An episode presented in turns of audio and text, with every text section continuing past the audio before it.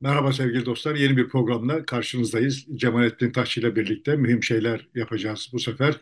Müesses nizam çökerken diye bir başlık üzerinde gideceğiz.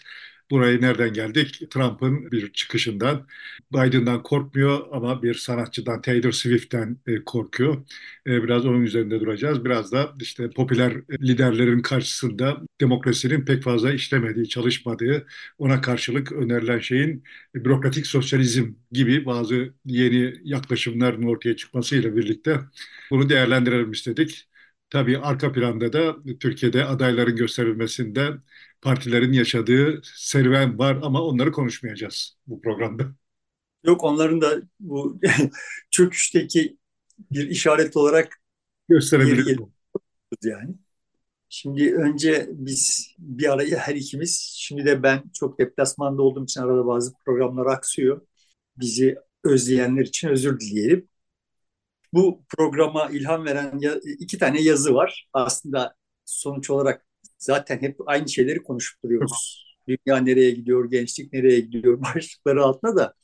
Veya işte temel gelirden söz ederken veya alternatif çözümlerden söz ederken hep sonuçta aynı şeylerden söz ediyoruz da ama geçtiğimiz hafta içinde Serbestiyet'te iki tane yazı yayınlandı. Bir tanesi Yunus Emre Erdölen'in hoş bir yazısı bu. Senin sözünü ettiğin Taylor Swift'in. Taylor Swift ile Trump'ın aslında Amerika'nın iki ruhunu birbirinden farklı iki ruhunu temsil eden şeyler olarak özneler olarak birbirlerine karşı pozisyonlandığını anlatan hoş bir yazısı vardı. Senin biraz ee, taşra e, merkez e, şehir ayrımına uyan bir şey galiba biraz da. Ben öyle an, anlamadım. Aslında ikisi de şehirli iki ayrı kesim var. Zaten hani onlar nereden çıktı üzerine biraz ukalalık edeceğim yani. Sonrasında da e, yine serbestiyet talipler görmüş bu bir dizi halinde yazarken ikinci yazısında işte şeye Zizek'e referans vererek onun önerdiği çözümlere filan değindi. Bunlar birbirlerini tamamlayan unsurlar.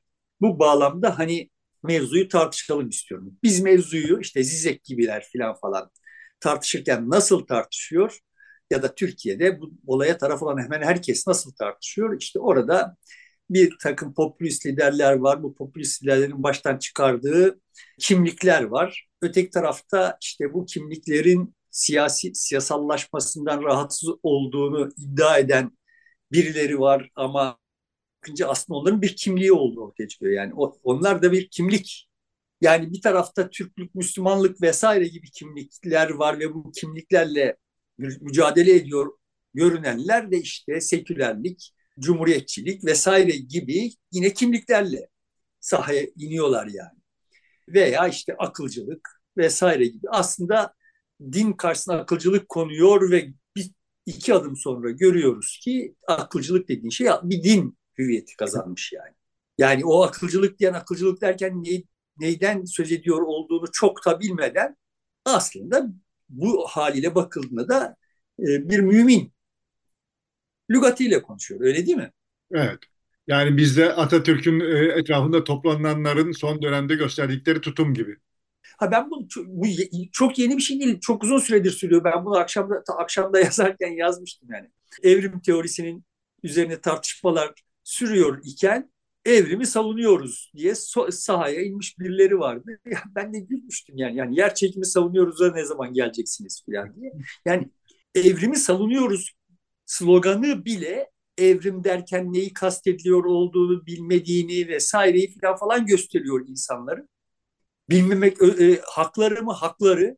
Buna bir itirazım yok yani buradan bir bir şey koparmaya çalışıyor değilim. Ama hal böyle olduğu zaman olay artık bir din oluyor yani. Bunun evrimin ne manaya geliyor olduğu konusunda bir kafa yormadan onun tarafında pozisyon almaya kalktığı zaman bu iş bir din halini alıyor. Veya işte üniversitelerin bilmem nesi hakkında konuşmaya başladığı zaman insanlar olay dönüyor, dolaşıyor. Üniversite bir kilise halini alıyor. Yani üniversite üniversiteyle ilişkisi aslında bir tür oradan bir takım kurallar veya işte buyruklar çıkacak, ona itaat edecek. Şimdi üniversitenin ruhu böyle değil demenin alemi yok. Zaten dini, kilisenin de ruhu böyle değil. Yani sonuçta dinin ruhu da böyle değildi ama yani sonuçta kilise orada böyle bir hüviyet kazandı. Şimdi evet bilimin ruhu bu değil. O üniversitede üniversiteye yüklenen manalar değil ama yani sonuçta hal bunu bur buraya dönmüş durumda. Benim işaret etmeye çalıştığım şey bu. Böyle burada hani bu kadar gevezelikle söylediğim şey şu. Sonuçta her durumda kimlikler dövüşüyor. Üzerinden konuşuyoruz. E, durmadan kimlikleri konuşuyoruz. İşte bu kimlikler üzerinden konuşurken Zizek gibiler kendilerince bir kademe yukarı çıkıp işte ya boş verin bunları efendim eve e, şey yaşadığım yere elektrik geliyor ise, su geliyor ise, işte ben şimdi çoğaltayım, internet geliyor ise bunlar beni nasıl geliyorlar ilgilendirmez. Bu işleri doğru dürüst yapacak bir bürokrasi olsun ve işte kalanı sosyalizm olsun.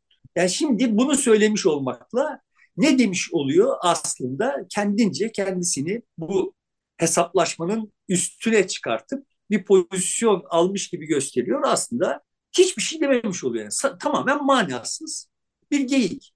Çünkü biz işte önümüzdeki 45 gün sonra sandığa gideceğiz ve oy kullanacağız. Niçin? Mahalli seçimler için. Bu mahalli seçimlerde bir takım belediye başkanları, belediye meclis üyeleri falan falan seçeceğiz.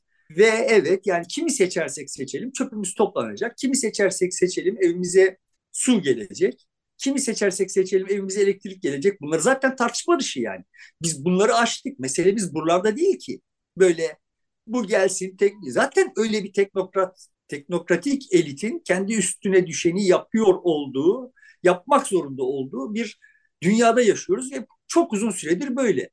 Kavga buralarda dönmüyor yani. Bu, bizim burada bir gerileme olacağına dair bir kaygımız da yok. Sende var mı? Yani şimdi şeyde Üsküdar'da eğer yeniden refah kazanırsa ulan çöplerimiz toplanmayabilir mi acaba diye bir veya büyük şehirde Murat Kurum değil de e, İmamoğlu değil de işte DEM Parti'nin adayı seçilirse günlük hayatımız yani, değişmez. Çeşmelerimizden su akmayacak falan gibi bir endişem var mı yani?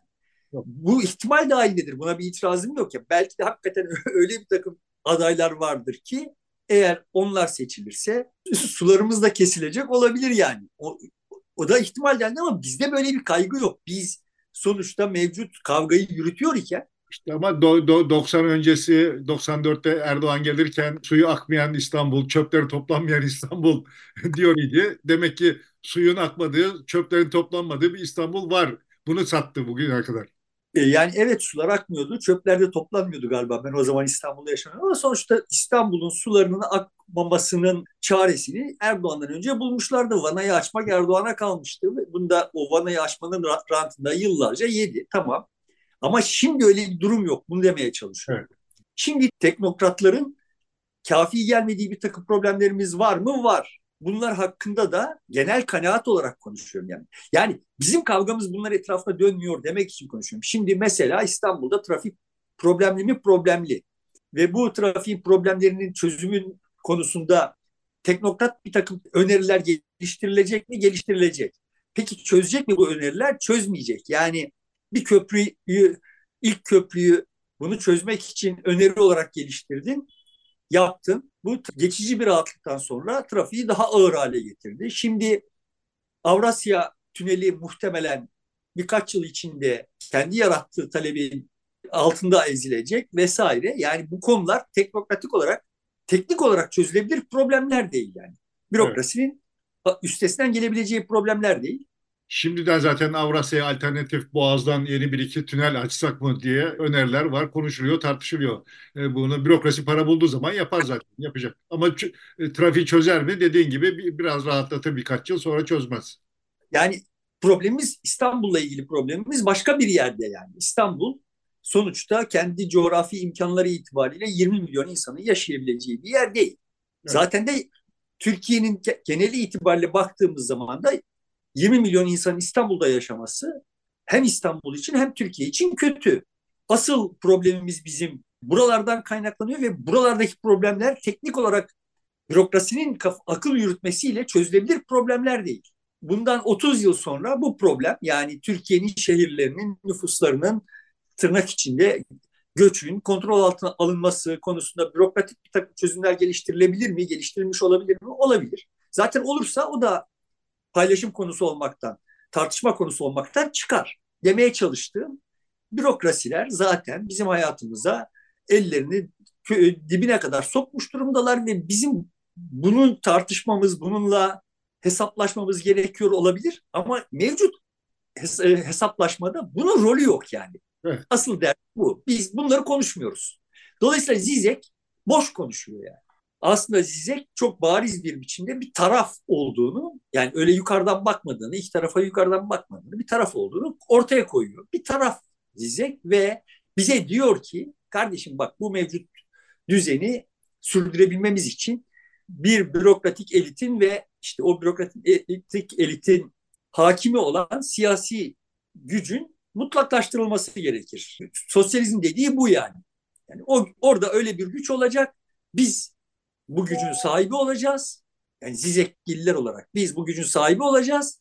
Millete artık rıza üretmek, onları ikna etmek zorunluluğundan kurtulacağız. Zor kullanacağız devlet olarak.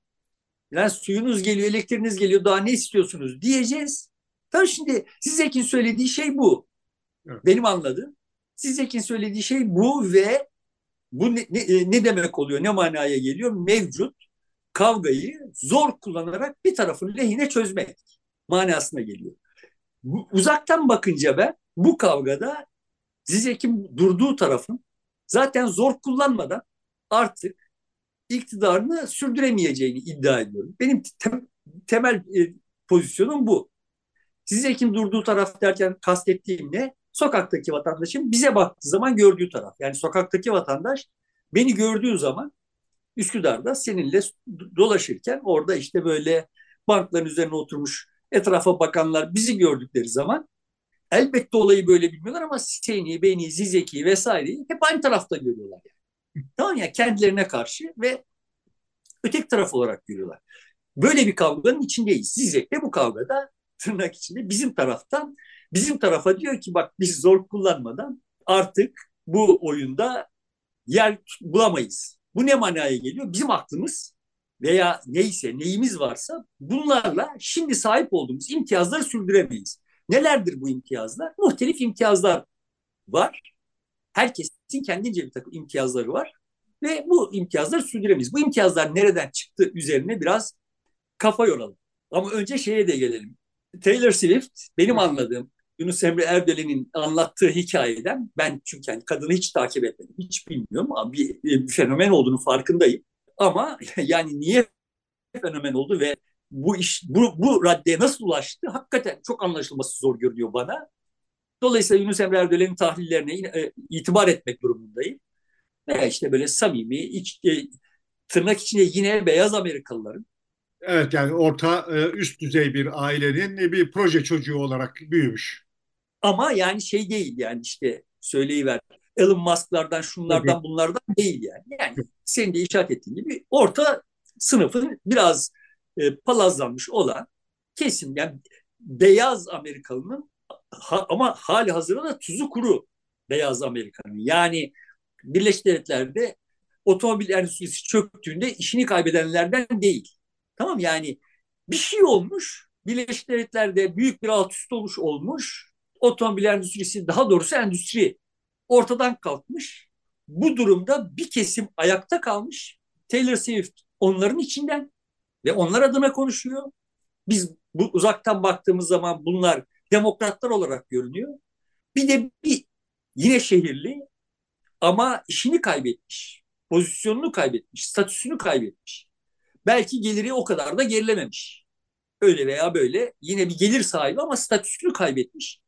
Dünyadaki kontrolünü, e, kendi dünyasındaki kontrolünü kaybettiği hissine kapılmış, endişeli, zarar görmüş, nispi olarak zarar görmüş. Bir kesim var, bunlar da beyaz ve şehirli ve bunlar Trump'ın arkasındalar. Anlaşıyor muyuz? Ve yine evet, evet. Muhtelif tahlillerden şunu da anlıyoruz ki diyelim ki Kürtaş karşıtı Hispanikler de Trump'ın arkasında. Yani böyle şüphesiz Hispaniklerin çoğu, siyahların çoğu vesaire demokratların arkasında ama pekala cumhuriyetçi siyahlar, Hispanikler, çekik gözlüler istisna olmaktan çıkmışlar yani çıktılar. Bunu biliyoruz. Tıpkı Türkiye'de olduğu gibi yani. Yani Türkiye'de atıyorum işte AKP'ye son derece karşı din, e, dindarlar olduğu gibi e, AKP ile kol kola yürüyen e, işte alkolikler de var, kumarbazlar da var. Yani benzeri şey burada da var. Ben şimdi geçen gün Taşra'da bir mahallede bir e, CHP seçim bürosunun açılışına şahit oldum. Şöyle bir içimden geçti. Şuranın bir videosunu çeksem, şu kalabalığı, oradaki kalabalığın bir videosunu çeksem. Ondan sonra bunu sana sunsam ya Kadıköy'deki sosyolojiyle o sosyolojiyi mukayese etsek içinden çıkamayız. Yani tırnak içinde hani poturlu insanlar ve bunlar şehirde yaşıyorlar. Ve CHP'li.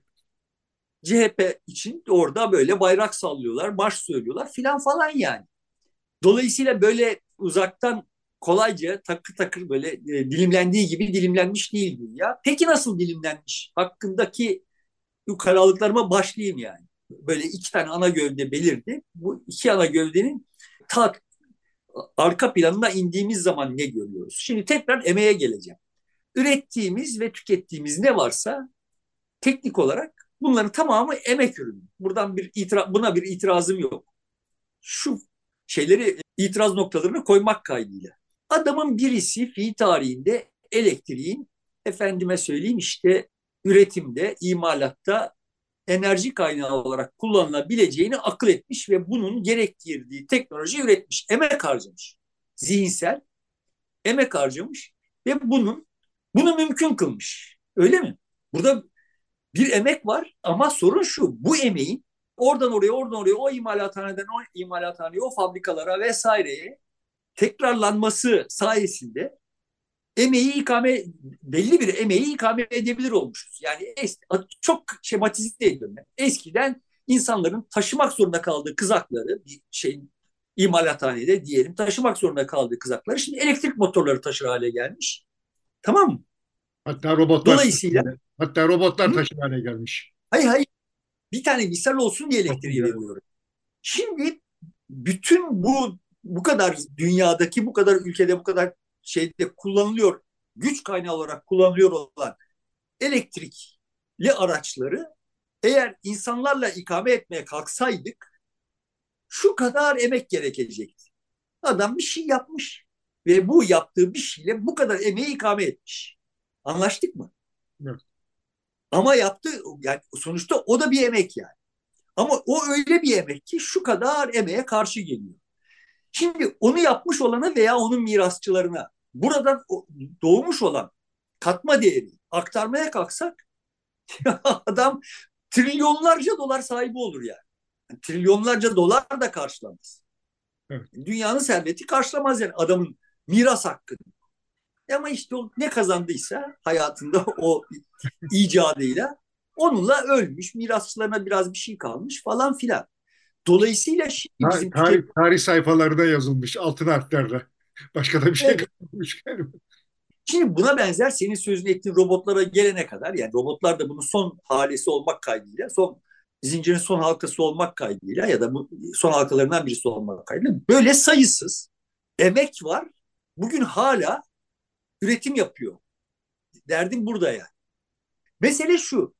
Bu, bu emek de şöyle bir şey değil. Tek başına da bu işi yapamıyor. Yani sen elektriğin bu anlamda kullanımını keşfettin. Aa tamam o halde dünyanın her yerinde bütün güç gerektiren işlerde elektriği kullanalım diyemiyorsun. Çünkü o elektriği kullanabilir kılman için yine başka türlü emek kullanıp o elektriğin taşınması için hatlar döşemen, o elektriğin üretimi için barajlar yapman vesaire gerekiyor.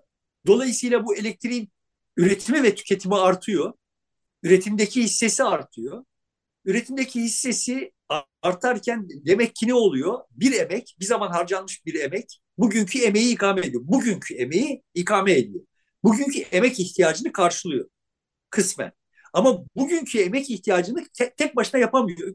Karşılama işini tek başına yapamıyor. Yani çırılçıplak bir şey olarak bunu gerçekleştiremiyor. Yanına bugünün emeğini eklemek gerekiyor. Bu yanına eklenmiş olan emeği de yani işte elektriği bir yerden bir yere taşımak için işte direkler dikmek, bakır kablolarla transfer etmek falan falan. Şimdi emek gerekiyordu. Şimdi onları onlara da ihtiyaç kalmadı. Yerin altına koyuyoruz. Bir kere koyuyoruz ve sittin sene o elektrik taşınıyor. Dolayısıyla birilerinin bir zaman yapmış oldukları emeğin karşılığı birike birike birike yeni nesillere geliyor. Biz bugün o binlerce yıl boyunca yapılmış olan birikmiş halinin ürünlerini tüketiyoruz. Zannediyoruz ki biz gittik, ben geldim şimdi böyle düğmeye bastım. Benim düğmeye basmam sayesinde karşında seni gördüm. Ya yani böyle bir şey olmadı.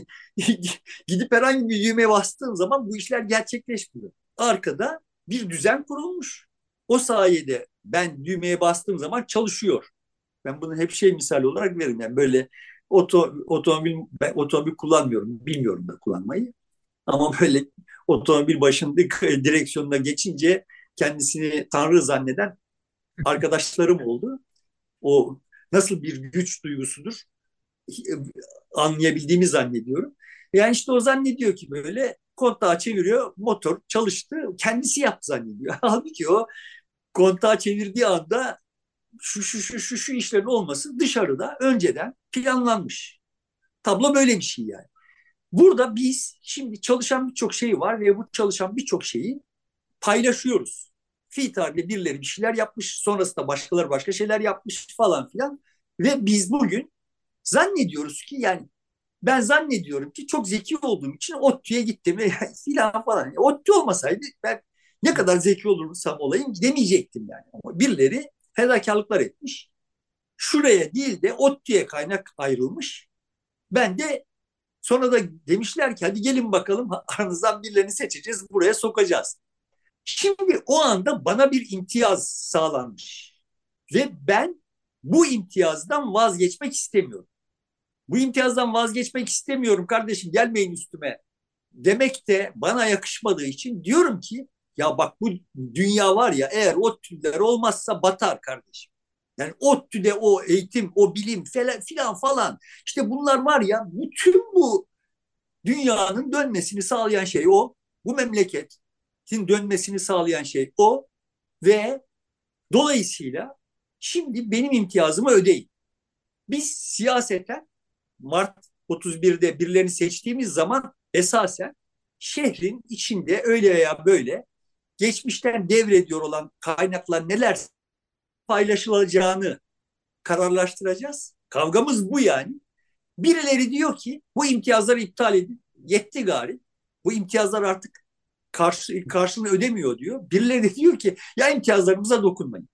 Şimdi böyle imtiyaz lafını edince ya benim ne imtiyazım var falan şeyler oluyor ya. Her yer imtiyaz kardeşim. Hepimiz tekrar söylüyorum binlerce yıl boyunca birikmiş olan şeyin ne varsa emeğin binlerce yıl boyunca birikmiş olan emeğin ürünlerini tüketiyoruz. Şöyle bir misal yani elbette hesaplanamaz bu ama diyelim ki bugün Türkiye Cumhuriyeti'ndeki 85 milyon insanın tükettiği 100 birim ise demek ki ürettiği de hani borç almadığımızı varsayalım. Demek ki ürettiği de 100 birim ise bu 100 birimin 99,99'u geçmiş emeklerin birikimi. 0,1'i bugünkü emek. Bu 0,1'deki bilmem ne kadarlık hissemizle o yüzdeki payımızı istiyoruz biz. Yani 0,1'de evet benim diyelim ki ODTÜ mezunu olarak şundan bundan daha çok payım olabilir. Yani diyelim ki senin o 0,1'lik e, payda hadi basitleştirelim ya 100 birim toplam üretim var. Bunun bir birimi bugünkü emek 99 birimi geçmişteki emek. Ve diyelim ki bu bir birimde senin payın benimkinin iki katı. Sen benden daha çok katma değer üretiyorsun. iki katı. Diyorsun ki aha şimdi bu 100 birimde ben senden iki kat daha fazla pay alacağım. Ya kardeşim iyi de yani bak burada bu 99 birim zaten ne sana ne bana ait değil. Ve senin bu konudaki katkın senin zannettiğin kadar yani tüketimimizdeki katkın senin zannettiğin kadar matap bir şey sen olmasan bir, bir dirsek yesen kazara taca çıksan bütün bu sistem yine çalışacak yani. Yani bürokrasi ise bürokrasi yani. O bürokrasi dediğin tantana işte aha orada o zaten sıradan akıllı insanların herhangi bir çok nasıl desem cevvaliyet gerektirmeyen işleri yani geçmişten devretmiş olan şeyin yürümesini sağlayan işler yapıyorlar. Şimdi benim temel derdim tekrar söyleyeyim. Bu tarafların bir tanesinin tarafını tutmak değil. Ta, yani hangisi haklıdır sorusu beni hiç ilgilendirmedi. Hiçbir zaman ilgilendirmiyor yani. Ben bunların hangisi kazanacak, hangisi hangi sebeplerle kazanacak vesaire üzerine kafa yormayı seviyorum. Dünyanın gidişatı genel olarak böyle haklı olanların kazandığı filan falan bir yer olmadı. Ama burada şu e, anda dünyadaki temel kavga bu e, çerçevede yürüyor ve evet bu başkalarına kıyasla bir çentik daha fazla hissesi olması üzerinden toplamda bir, bir şey talep edenler bu maçı kaybedecekler. Kaybetmemelerinin yolu da evet Zizek'in dediği gibi bir tek yolu var. Zor kullanmak. Yani devleti ele geçirecekler. Ondan sonra diyecekler ki oturun oturduğunuz yerde internetinizi sağlayacağız. İşte ekmeğiniz de gelecek filan. Şimdi kavga artık zaten mahrumiyet değil. Dünya hali hazırda bütün insanlığı, bütün enerji ihtiyacını karşılayabilecek kadar zengin. Herkesin karnını doyurabilecek kadar, herkese asgari barınak sağlayabilecek kadar zengin. Ve bunu yapamıyoruz. Beceremiyoruz. Çünkü birilerinin imtiyazlarını korumak için verdikleri mücadele buna mani oluyor. Benim gö- gördüğüm tablo bu. Bu paylaşım kavgasında geride kalmış olanlar önlerindekileri taciz ediyorlar. O öndekilerin şu anda e, muhafaza ediyor oldukları, muhafaza etmek istiyor oldukları imtiyazla zaten aslında bu dağılımı tayin etme. Yani siyasetin yapması gereken işi siyaset dışında yapma çabası yani. Dolayısıyla Zizek çok nasıl diyeyim bağırsaktan konuşmuş. çok çok açık söylemiş söyleyeceğini yani. Yani siyaset ortadan kaldıralım. Bu artık bu işi artık teknik bir iş diyor. Teknik adamlar bu işi evet. yapsın.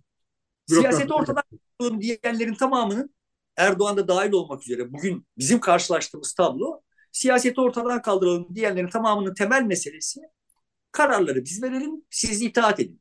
Evet. Bu popülist liderlerin vaazı olarak okunuyor. Öyle mi? Öyle. Ama yani Erdoğan öyle mi? Öyle. Trump öyle mi? Öyle. Trump'ın yapmaya çalıştığı şey de ana hatları itibariyle bu. Orban'ı yapmaya iyi de yani şimdi öteki tarafında konuşanların hiçbir farkı olmadığını Zizek bize Söyle. göstermiş oldu. Ben de sittin senedir ısrarlı bir biçimde bütün bu problemlerin siyaset üzerinden, siyaset aracılığıyla, siyaset vasıtasıyla çözülmesi gerektiğini söylüyorum.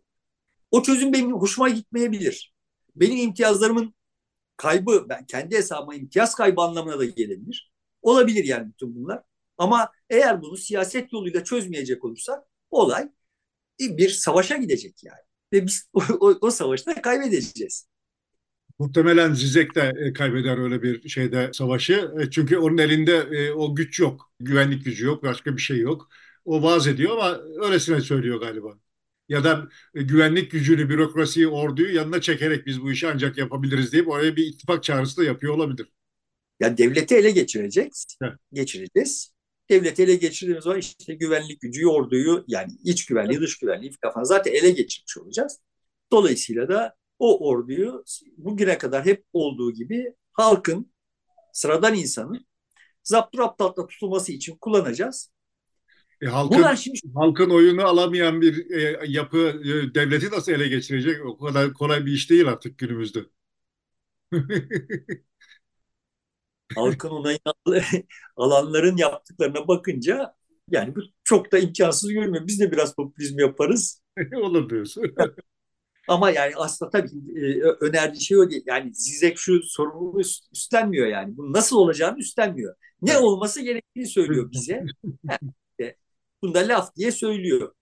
Benim derdim bugün bu popülist liderlerin peşinden sürükleniyor olanların asıl derdi sitesine de söyleyip duruyorum ya biliyorsun yani.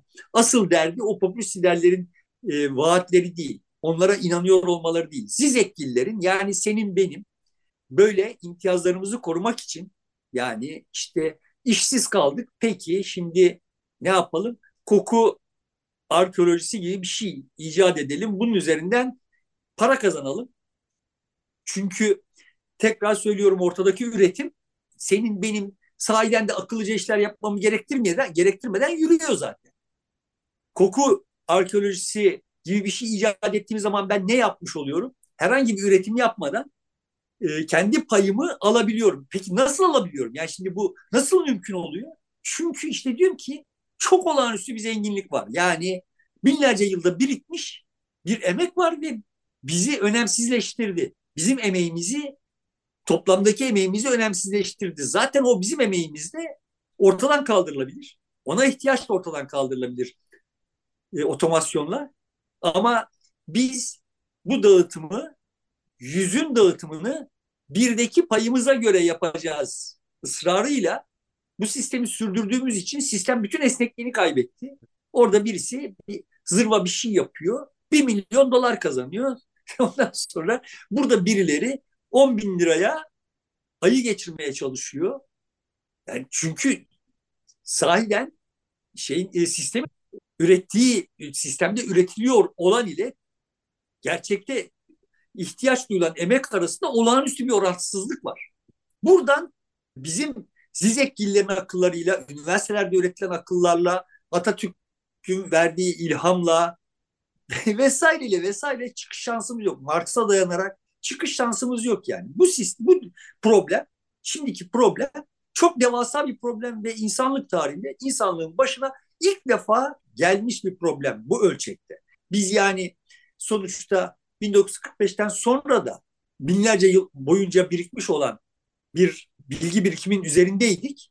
Ama onun işte o elektriğin fabrikaya geldiği zaman bir iş yapmasını sağlamak için hala yanına yamacına insan emeği koymak konusunda bir, ciddi bir ihtiyacımız vardı ve bu toplamdaki payı düşük olsa da yapılması gereken iş ve yığınların oyuna katılmasını hesaba katacak olursak yani neydi tablo 1945'e geldiğimizde toplamda nüfusun bir yüzde üçünün beşinin sahip olduğu karar verme yetki imtiyazı nüfusun bir yüzde yirmisinin bu gelişmiş ülkeler için söylüyorum yani. Doğrudan emekle katılım şeyi vardı. O yüzde yirmi çok hızlı bir biçimde yüzde altmışa çıktı. Orta sınıf dediğimiz tantana işte 1945 sonrasında gerçek hayata kavuştu. Yüzde yirminin sahip olduğu imkanlara işte yüzde altmışın sahip olmasını sağlamak gibi bir iş gerçekleştiğinde hep herkes için ha tamam ben de bu eşiği atlayacağım. Şuradan diploma alacağım. Şu fabrikada işçi olacağım falan. Ben de öteki tarafa kendimi atacağım hayali uyandığı için bu sistem bir süre çalıştı işte yani 45'ten 80'e kadar 85'e kadar 90'a kadar çalıştı. 80'de başka bir baraj da açılması gerekti. O da açıldı ve işte bu bizi 2000'lere kadar getirdi. Sorun şu şimdi artık sistem geride kalanlara bu vaadi taşıyamıyor ve orada öfke birikiyor yani. Olan şey bu. Şimdi e, bu öfke birikiyor ve Trump'lar, Erdoğan'lar vesaireler bu birikmiş olan öfkeyi kullanıyorlar. Diyorlar ki kendilerine oy vere, verecek olanlara bize oy verin bunları dövelim. Şimdi bu taraf yani müesses nizam çöktü. Artık vaadini yerine getiremiyor vesaire. Bu çökmüş olmanın yarattığı öfkeyi kullanan tırnak içine popülist liderler var. E tamam var peki. Karşı tarafın buna cevabı ne? Yani bizim imtiyazlarımıza dokunmayın. Gidin orada kendi aklınızla, kendi emeğinizle siz de bizim standartlarımıza yükselin. Yani temelde hep tekrar işte şeye dönüyoruz. Bunlar senin aklınla ve senin emeğinle olmuyor ki. He, bir fi tarihinde bu tartışmalar çok kızıştığında bir yerde şey emeği vermiştim. Ben şimdi o tarihlerde 15 günlük gelirimle yani aylık gelirimin yarısıyla bir akıllı o dönemin şartlarında akıllı bir telefon alabiliyorum. şimdi o şartlardan çok uzaklaştık ama yani benim açımdan benim emeğimin 15 günlük emeğimin karşılığı teknik olarak bakacak olsak. Çünkü hani ben güya bana verilen ücret benim emeğimin karşılığı. Ayda 10 kazanıyorsam 5'e şey alabiliyor isem bir akıllı telefon alabiliyorsam demek ki benim emeğim min yarısı 15 e, günlüğü bir akıllı telefon yapıyor. o zaman sormuştum. Yani çok akıllı, çok zeki, çok maharetli ve çok çalışkan bir birey tasavvur edin ve bu birey bütün dünyadan izole, sıfırdan cep telefonu imal etmek gibi bir yükümlülük. Yani böyle bir ürün yapacaksın deyip buna bir görev verilmiş olsun. Yani ortada hiçbir teknolojik birikim falan yok. Ama hadi diyelim ki bunun için gerekli olan bütün bilimsel bilgiyi orada Wikipedia gibi bir şeyde elinin altında olsun hadi. Onu da kolaylaştıralım yani. Bilmem şu kadar bilim adamının, bilim insanının ürettiği bilgiyi üretmek, onların adına da o işi yapmak zorunda kalmasın. Bilimsel metodu mesela keşfetmek zorunda kalmasın yani. Bu çok akıllı bir bireyin iddia ediyorum bir akıllı telefon yapabilmesi 100 milyon yılını alır yani. E ben onun, onun kadar akıllı... Yardımcı eleman gelmeden olmaz o iş. Ne olmadan? Yanına yardımcılar gelmeden olmaz. Başkalarından da müdahale edecek, destek olacak. Teknik olarak hayır, şöyle diyebiliriz. 100 milyon kişinin bir yılı. Evet. Diyelim. Ama yani sonuçta biz hepimiz emeğimizle mukayese edilmeyecek şeylere ulaşıyoruz, erişiyoruz yani. Ama o kendi emeğimizi ve kendi aklımızı çok yani hakikaten dünya için çok mühim bir şey olarak algılıyoruz. Değiliz. Hiçbirimiz değiliz. Bunun e, karşılığını talep edip duruyoruz. Şimdi dese ki Zizekliler hitap ettiği kesimler tamam kardeşim haklısınız şimdi çok muazzam bir birikim var bu birikimi paylaşalım dese nasıl paylaşırız dese bence problemler çok kolaylıkla çözülecek. Ama işte bu denmiyor. Eskişehir baharından baharlarından birinde arkadaşlarım ben Eskişehir'de yaşarken Eskişehir'i ziyarete gelmişler. Kalabalık bir grup işte oradan oraya geziyoruz falan yorulduk. Bir kafede oturduk masa masa dağıldık yani. Benim oturduğum masada dört tane hanım var. Ya yani beş kişiyiz dört hanımın birisi profesörü, birisi hukuk profesörü, birisi iletişim profesörü, birisi kimya profesörü. Mevzu işte tabii olarak hepsi profesör olduğu için üniversite meselelerine geldi ve olay şöyle gelişti yani çok özetliyorum. Kardeşim tabii ki insanların okuması lazım ama bu kadar kimyacıya ihtiyaç yok yani. Kimya fakültelerinin kontenjanı daraltılması lazım. Haklısın dedi öteki. İletişimle de bu kadar iletişimciye lüzum yok. Öteki çıktı evet bu kadar doktora da lüzum yok. Öteki çıktı bu kadar hukukçuya da lüzum yok. Yani haklılar mı her birisi kendi evet. baktıkları yer?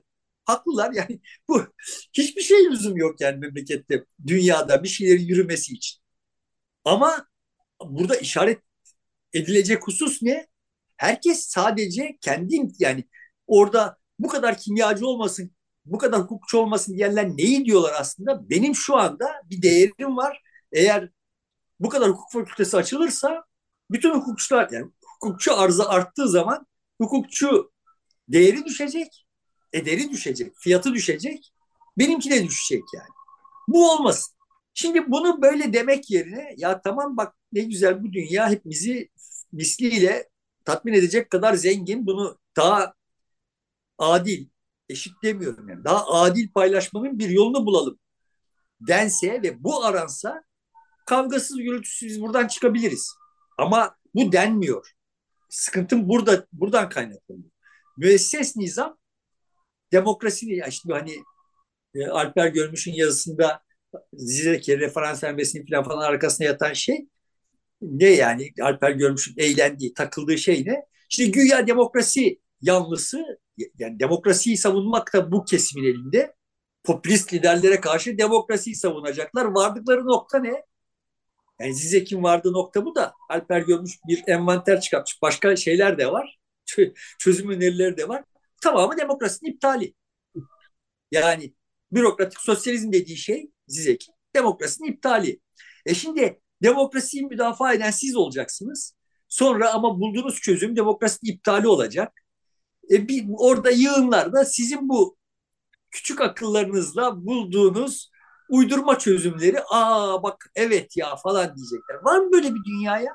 Bu benim şey aklıma getirdi bu son seçimde parlamento işte güçlendirilecek dediler. Güçlendirilmiş parlamento dedi. Ama hiçbir lider e, parlamentoya aday olmadı. Cumhurbaşkanı yardımcısı olarak yönetmeye talipti. Madem orası güçlere evet. gitseydiniz. Evet yani böyle kendince uyanık, herkes aptal yerine koyan bir bir kesim ile Aptal yerine konanların savaşı bu. O aptal yerine konanlar ben iddia ediyorum yani. Trump'ların, Erdoğan'ların, Putin'lerin aslında kendilerinin menfaatlerini, o yığınların menfaatlerini gözetmediğini pek hala biliyorlar. Bir tek dertleri var yani. Onların karşısındaki bu bariyeri, bu barajı yıkmak. Ve Zizekgiller eğer böyle barajı yükseltmek için bir takım tuzaklar kur kurmayı sürdürürlerse yani daha kanlı olacak, daha kanlı olacak. Yani şimdi efendice bu işe bir çözüm bulmak için kafa yorarak pekala çözüm bulunabilir olduğunu düşünüyorum. Peki dünyada buna kafa yormaya çalışan herhangi bir grup yok mu bunların içerisinde, imtiyazlı sınıf içerisinde? Zizek'in karşıtı olarak sen yanlış düşünüyorsun, çözüm orada değildir, böyle bir şey yapalım filan diyen pek fazla gelişmedi. Var aslında ama o kadar güçlü değil daha herhalde. Benim gördüğüm bu tür konulara kafa yoranların bir araya geldiği sosyal medya ortamlarındaki tartışma yani işte şeyden tut da Reddit'ten tut da böyle işte gruplara kadar hemen her yerde belli bir yaşın altındaki gençler arasında bu böyle bir arayış var. Ama buna akademiyanın içinden böyle bir bir şey çıkmıyor. Çünkü akademiye zaten imtiyazların en çok yoğunlaştığı yerlerden birisi. Ve herkes yani tabii yok, olarak... Yok mu orada bir anarşist? Akademiyanın içerisinden çıkmıyor mu? şey vardı anarşist bu anlamda akademiyanın içinden işte Graber vardı. Ee, yani çok hatalı teşhisleri olduğunu düşünüyorum. Çok çarpıttığını da düşünüyorum birçok şeyi. Ama sonuçta Graber'in vardığı sonuçlar hemen hemen tamamı bu tür şeylerdi. Yani benim açımdan da Graber birçok konuda zaten ufuk açıcı olmuştur. Ya ben de bu ben de böyle kendi kendime oturup da bunları bulmuş falan filan değil. Yani yıllara sari işte orada gördüklerimiz, burada okuduklarımız, şurada tartıştıklarımızla falan filan harmanlayıp bulduğumuz şeyler. Benim formülasyonum böyle bir şey. Var benim kendi imtiyazlarım. Bu imtiyazlarım hiçbirisini korumak gibi bir derdim yok. Biliyorsun yani. Sonuçta çok başka insanlar da vardır. Ana hatlar itibariyle zaten birçok şey bu anlamda çalışıyor. Yani bu imtiyazların zayıflatılması anlamında çalışıyor da onu da teslim etmek gerekiyor. Yani son imtiyaz sadece ODTÜ'lü olmak, sadece işte bilmem nerede iyi kötü bir ücretli iş sahibi olmak falan ibaret değil ki. Yani Türklükte bir imtiyaz kaynağı olabiliyor, Kürtlükte bir imtiyaz kaynağı olabiliyor. Yani imtiyaz derken böyle bir şeyden söz ediyorum. Adam sadece Kürt olduğu için bir yerde iş sahibi olabiliyor ise sadece Kürt olduğu için İsveç'e iltica etme lüksü varsa benim yani yeğenlerim kendi aralarında konuşurlarken öğrendiğim kadarıyla yani işte İsveç'te filanca bursa müracaat edeceğin zaman Kürt hakları üzerinden bir şeyler söyleyen bir Kürt isen işte o bursu alabiliyorsun da ya da feminist ya kadın olma imtiyazı üzerinden falan böyle böyle öbek öbek imtiyazlar var taksici imtiyazı gibi yani. yani sonuçta çevrecilik anlamında da e, meselenin zaten buraya gelmiş olması yüzünden mide bulandırıcı olduğunu söyleyip duruyorum. Yani o fonlar var. Devletin e, sen oradan buradan çalıp çırptığı veya yarattığı, para basarak yarattığı fonlar var. Bu fonlar dağıtılacak. Ben şimdi çevre lafı edince aşırt diye fon geliyorsa burada bir imtiyaz var yani. Dolayısıyla durmadan işte böyle imtiyazlar yarata yarata tuhaf bir kimyası oluştu to toplumların. Bu çok katılaştı. Bu yürümüyor. Müesses nizam bu yani. Böyle çok dört dörtlük görünüyor birilerine. Hiçbir tarafı hoş değil ve biçimsiz. Bu kadar zenginliğin içinde bu kadar mutsuzluk olması zaten biraz buradan kaynaklanıyor. Dediğim gibi binlerce yıl boyunca birikmiş olanın hasılatını yiyoruz. Çok çok mutlu olmamız gerekir yani. Değiliz çünkü hepimiz biliyoruz ki tüketiyor olduklarımızı hak etmiyoruz.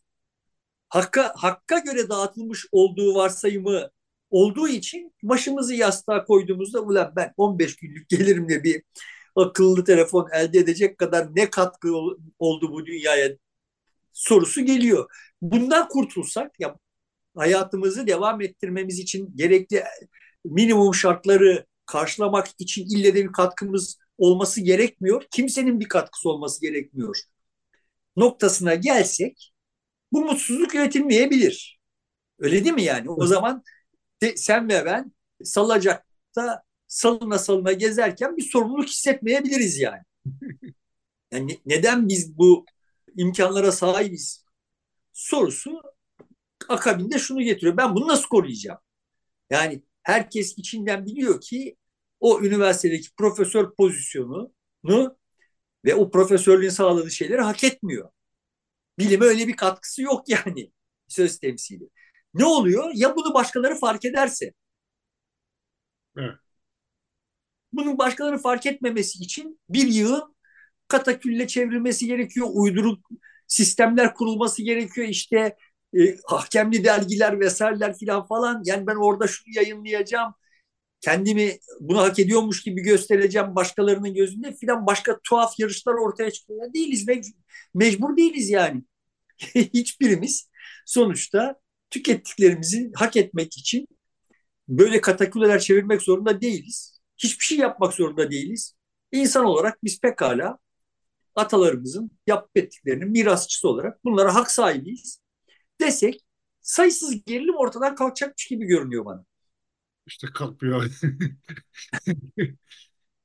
tamam. Mesele imtiyaz kavgası. Yani böyle e, bir takım ideolojiler, bir takım işte hayvanseverlikler, şunlar bunlar başkalarının hakkına, hukukuna saygılar falan filan yok yani işin içinde. Bu bir imtiyaz kavgası.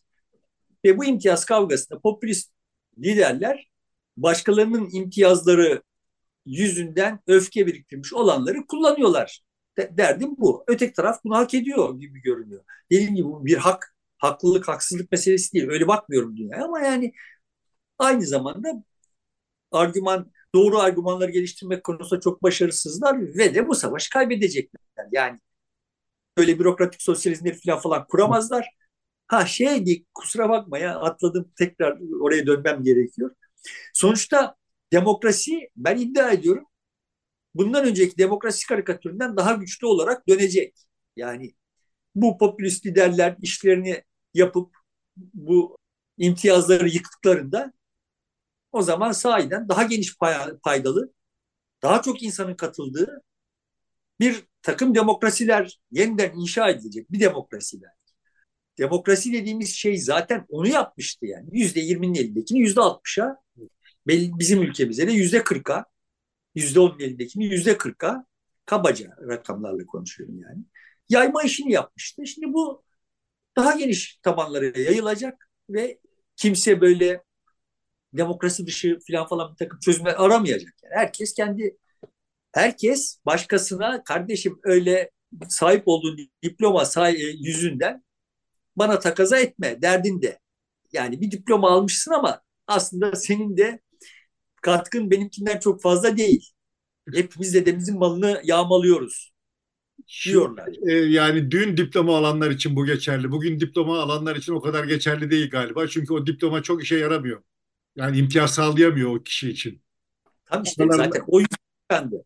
Müesses nizam o yüzden tıkandı. Yani diploma alacaksın.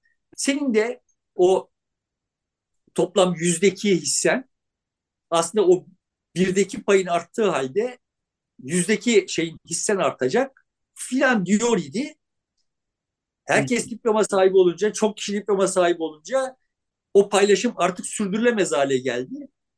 Yani kasnak avara bir kasnaktı. Yani orada bir şey dönüyor da asıl dünyayı döndüren o değildi. Biz burada buna bakıp avunuyorduk. Şimdi o avutmuyor artık. Senin dediğin gibi herkes diploma sahibi olunca, herkes şehre gelince, herkes bilmem ne yapınca falan filan. Bu çalışmıyor bu sistem. Çalışmadığı görünür, görünür oldu. Çalışmıyordu zaten çalışmıyordu ama uydurabiliyorduk. Yalan söyleyebiliyorduk yani. Şimdi artık yalan söyleyip bunu sürdüremiyoruz. Dolayısıyla benim payımı verin diyor yığınlar. İmtiyaz payımı verin diyor. Yoksa o yığınlar da sonuçta bundan 40 yıl önceki babaları, dedeleri, 300 yıl önceki muadilleri filanla kıyasla kabul etmeyecek kadar zenginler. Yani. Evet. Efendim evet işte şeyden pazar yerinden çürük meyve e, sebzeler arasında ayıklanıyorlar. Kaç kişiler? Ama onların ta- tamamına yakını da sonuçta elektriği olan, suyu gelen konutlarda yaşıyorlar. Bunlar yoktu yani. Yani bunlar şimdi böyle çok sıradan olağan görünüyor. Başlangıca dönecek olursak biz böyle hani bunları bu seçimin konusu olmaktan e, olarak görmüyoruz. Senin dediğin gibi 40 yıl önce İstanbul'un suyunun akması seçimin konusuydu. Evet. İzmir'in sokaklarının asfaltlanması seçimin konusuydu. E şimdi değil yani. Asfalt Osman oradan geliyor diyorsun. Asfaltladığı için evet. seçim kazanıyordu. Şimdi bunlar değil yani. Bunu buna işaret etmek istiyorum. Sonuçta herkesin zaten hali hazırda tırnak içinde refahtan aldığı pay olağanüstü artmış durumda. Bu kadar çok eve, bu kadar çok haneye su taşımak, su ulaştırmak senin çocukluğunda düşün bakalım ya kolay bir iş miydi? Olacak bir iş miydi yani? Evlerde su yoktu. İşte biz Tuluma'da... o su gelsin diye bedava çalışıyorduk. Bütün köylüler toplanıp şey yapıyorduk. E, gün boyu çalışıyorduk. Herkes kendi yemeğini yanında getiriyordu. Tulumbayla su çekiliyordu. Yani bu bunlar böyle kırsalda değil, şehirde böyle Eskişehir'de Eskişehir şehirdi yani. O zaman da şehirdi. Ve Eskişehir'de tablo böyleydi yani. Biz ne yaptık böyle çok nasıl desem çok zeki insanlardık. Bu işleri becerdik. Şimdi zekamızı mı kaybettik? Öyle bir şey yok işte. Orada eğitimsiz Anadolu irfanıyla malum insanlar da aynı insanlar ve bu insanlar 40 bin kişinin yaşadığı, 60 bin kişinin yaşadığı şehirde ancak 3 bin kişinin evinde su var iken bugün 900 bin kişinin yaşadığı şehirde herkesin evinde su olmasını sağladılar.